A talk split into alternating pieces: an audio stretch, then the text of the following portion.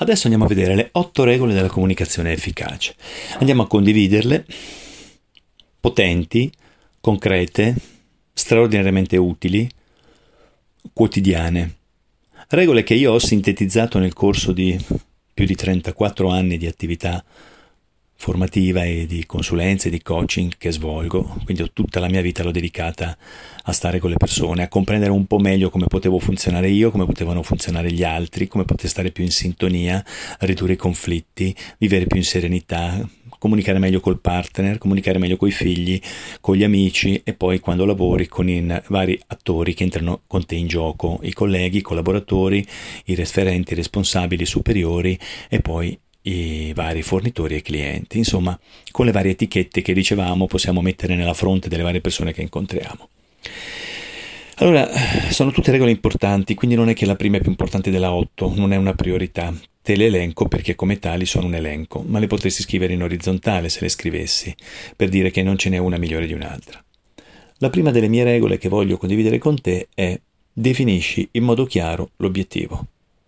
Definisci in modo chiaro l'obiettivo. Cosa voglio portarmi a casa?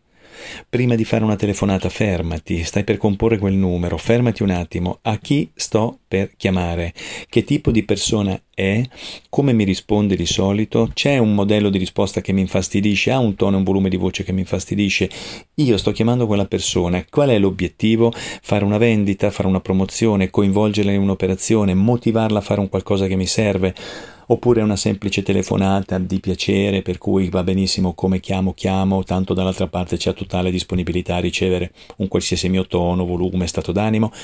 Va bene tutto, l'importante è che tu abbia chiarezza di intenti.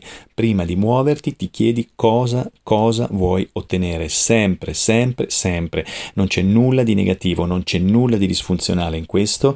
Ti hanno a volte fatto sentire in colpa quasi come fosse una rivista. Ah, quello comunica per ottenere quello. E certo, che discorsi sono? La comunicazione nasce per ottenere qualcosa. Un bambino perché comunica? Perché ha un'esigenza da soddisfare e vuole portarsi a casa quello che gli serve. Poi ce la fa, non ce la fa. Quella è tutto tutta un'altra storia, ma noi comunichiamo sempre per ottenere qualcosa. Quindi il primo punto fondamentale è per favore definisci cosa vuoi ottenere, chiarisci bene l'obiettivo e agisci di conseguenza una comunicazione che presumi funzionale a livello di contenuti, parole e a livello di modi, perché quando per esempio anche ti presenti, il come dai una mano, il come ti presenti, fa, il volto, le, le, le varie espressioni che fai, la postura e per telefono il tono e il volume possono fare una gran differenza. Quindi primo punto, ben chiaro, sto per fare, cosa voglio ottenere, quindi poi agisco.